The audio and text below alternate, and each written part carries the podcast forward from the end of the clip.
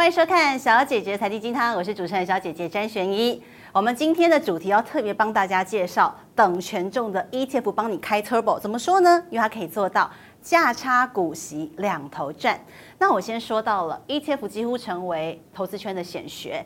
大家知道吗？在全台湾呢，目前 ETF 规模已经破了三兆台币，等于是每四个股民当中就一个人他有来参与 ETF 的投资，所以 ETF 已经成为一个全民理财运动了。你买 ETF 了吗？可以成为最新的介绍词。所以说有很多种的 ETF 现在是如雨后春笋般的出来。那我觉得关键有两个原因，第一个它费用低廉，再又可以做到分散风险。那小姐姐今天要跟大家介绍一档新的 ETF，它叫做零零九三二。这样的零零九三二就是我刚刚提到的，它帮你开了 Turbo。我们的价差跟股息可以两头赚之外呢，它当中还含了一个我自己很喜欢，也就是永续 ESG 的概念。所以呢，它叫做兆丰永续高息等权。我们就好好看到了，你一定会很想问。小姐姐，怎么办法可以做到所谓的价差跟股息两头赚呢？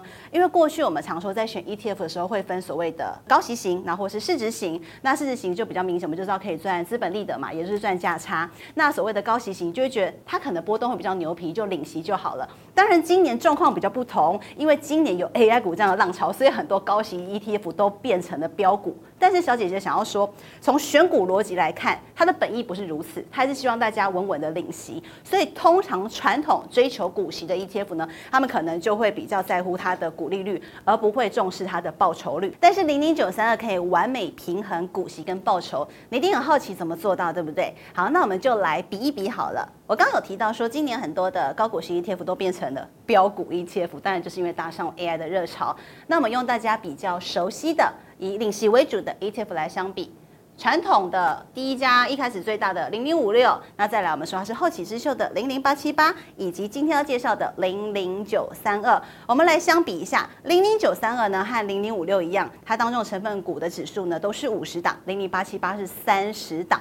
那么我说我自己喜欢看选股逻辑，怎么说呢？因为呢像是呃五六跟八七八的差别就是一个是看过去，一个是看未来嘛。那零零九三二它更在乎的还有个包含它的财务的稳定度，以及它的配息。的稳定度，关键在于我们特别看到这一行叫做报酬率的指标，因为零零九三二它特别也重视所谓的报酬率的部分。那么在现行的零零八七八还有零零五六，他们是没有特别把这一块纳入的。那同样呢，从指数回测来看，基本上指数的含息报酬率零零九三二都是胜过其他两档的，所以你就知道。可以有息，同样也可以有报酬率，所以它就可以做到这样的事情。那我们从背后持股来看呢，其实还蛮有趣，有个现象，在目前呢零零九三二当中，它的持股当中呢，竟然是有七成都已经是连续配息超过十五年的。但事实上，它本来的选股逻辑是，只要过去三年，那有达到他们的配息目标就纳入进来。可是你看到这样的机制。他选到的竟然是有连续十五年都稳稳配息的，所以代表说他可以让投资人更为放心，也更为安心。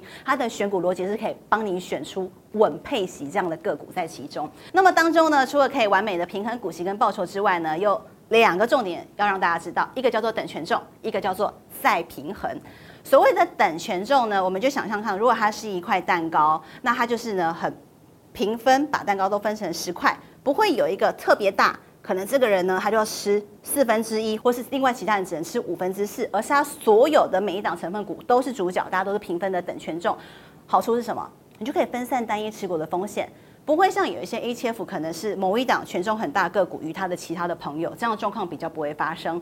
同时再平衡，每半年就会定期的再平衡一次，所以会胜过说呢，有一些指数会把成分股抱上又抱下。所谓抱上就抱下，也就是说呢，其实该涨的时候它没有卖出，可是跌的时候呢，要多买进一点它也没有。所以我们要透过等权重和再平衡去平衡当中的持股。透过这样的机制呢，我们去审视当中 ETF 它纳入了个股，那它会卖出权重涨多的。个股先让它获利，落袋为安。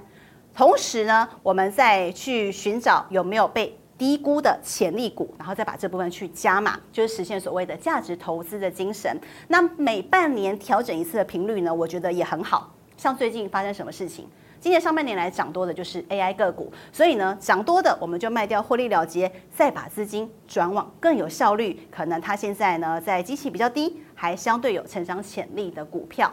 那我们再看哦，所谓的成分股均等配置呢，你就看到了，它的意思就是这样子。我们透过了等权重跟再平衡，然后低买高卖的过程，再平衡之后，又会再通通回到了四分之一、四分之一、四分之一这样的比例。从这张图表就是很清楚的看得出来，它当中它的这样策略是这样子执行的。好，那我们再往下看，我们说呢，它的选股逻辑是远胜零零八七八跟零零五六的嘛，因为刚刚的图表看到很清楚。以及我们最在乎它有报酬率的部分，在零零九三二也才有。那我们再往下看，我们说到了说呢，呃，事实上五十档的成分股，它是唯一采用动能指标选股的高股息 ETF。它采用哪个动能指标呢？如果是小姐姐财经鸡汤的忠实粉丝，一定就知道。我常讲 Sharp 值，也就是所谓的 CP 值，所以 CP 值越高，也就代表说呢，它可以在呃相同的波动之下带来更高的报酬，所以这样的个股才能被纳入这一档 ETF 当中。所以它会选具有发展规模的公司，还有发行市值前三百大，或是发行市值超过一百亿元的公司，先符合这样的条件，我们才纳进来。那因为重视获利，所以怎么样？我重视它的获利，然后涨多我会用卖出，所以它相对的易涨难跌，也就是在景气好的时候呢，我可以赚到比较大资本利得。那么在行情低的时候，我也可以做到相对的抗跌。所以来聚焦零零九三二，我自己很喜欢的三大优点，首先就是个股的权重相同，因为它等权重，风险相对就会易涨难跌。再来就是再平衡，我把涨多的卖掉，再来把资金呢转到还有潜力的成长股，增加整个成长动能，这两件事情就可以做到，我兼顾报酬，也就是资本利得，同时股息也还有。再来一件事情，你一定会想问的，那小姐姐这档有收益平准金吗？这档没有平准金机制，所以呢，它就很适合很多人现在可能对于收益平准金比较担心，所以我觉得它适合你有点担心收益平准金，或是你不太能接受的投资人，就可以来参考这档零零九三二。那么当中还提到了它有我喜欢的 ESG 的概念，很多人常常会问我说，为什么要选 ESG，或是为什么要看 ESG 的概念？投资我常会说要抓对趋势，才有办法获利。ESG 永续绝对就是外的趋势，就像我们说 AI 是趋势一样，那 ESG 也是趋势。所以，如果它标榜有 ESG 因子这样的公司，这些企业就比较容易拿到订单，因为它符合现在节能减碳还有排碳的标准，大家会喜欢给这些的企业多一点的订单。再来就是政府课征碳税，ESG 企业成本比较低，同时 ESG 就是成为现在很多投资人在乎决策的关键了。有个数据显示呢，有七成的投资人会把 ESG 纳入他的投资决策当中，我自己也会，所以我们要选择有把这样考虑因子纳入的 ETF，就可以成为我们的选股的标准。那我刚刚也提到了，其实呢还有别的等权重 ETF，就是零零九二一，零零九二一的优势呢，它是精选产业龙头。我自己其实去看了一下它的持股，真的就是产业龙头。你想到的，然后这个产业最厉害的 Number One 的，通通都列在这当中。但因为它也是做等权重，所以它分散了风险。同时，它分散了产业，它不会像你现在摊开很多 ETF 前五大的成分股，大部分可能都还是科技电子为主。那同时，它最特别是它是台股第一档等权重 ETF，那不止选龙头，同时还更具有成长性，一样是把获利还有报酬的能力加入考量。我们回测这个殖利率来看呢，它是胜过台湾五十，还有整个台股的加权指数了。从这张图就可以很清楚的看得出来。那很多人就会说，那我要怎么搭配呢？怎么搭配才会比较顺呢？我们再往下看哦。呃，我们说了，既然这样的指数长期是追涨抗跌的，所以存股就是要存这一种你抱得住的，然后看得到的，又可以赢过大盘，然后胜过其他同样选股逻辑相似的 ETF。这张图表很明显发现，呃，零零九二一的等权重，基本上你看到呢，它整个的含息报酬率是一百八十二趴，台湾五十一百三十五趴，加权股价是一百四十趴，所以呢，长期存股它同样是让我们抱得住，然后也带来比较大的资本利得。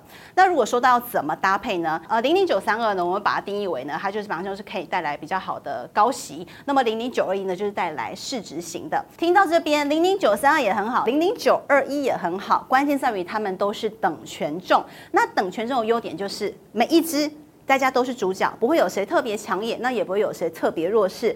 那再透过再平衡的机制，会定期每半年的再平衡，再调回相同的权重，胜过。一般市值型的成分股呢，都会抱着不动，或是基本上呢，它不太会去更换它的个股，所以投资人可以用零零九二一再加上零零九三二，也就是市值再加上高股息，可以完美的兼具你的报酬还有股利，可以做很完整的等权重的配置。这也是提供给所有投资人可以参考的两档 ETF，也可以纳入自己的投资组合当中。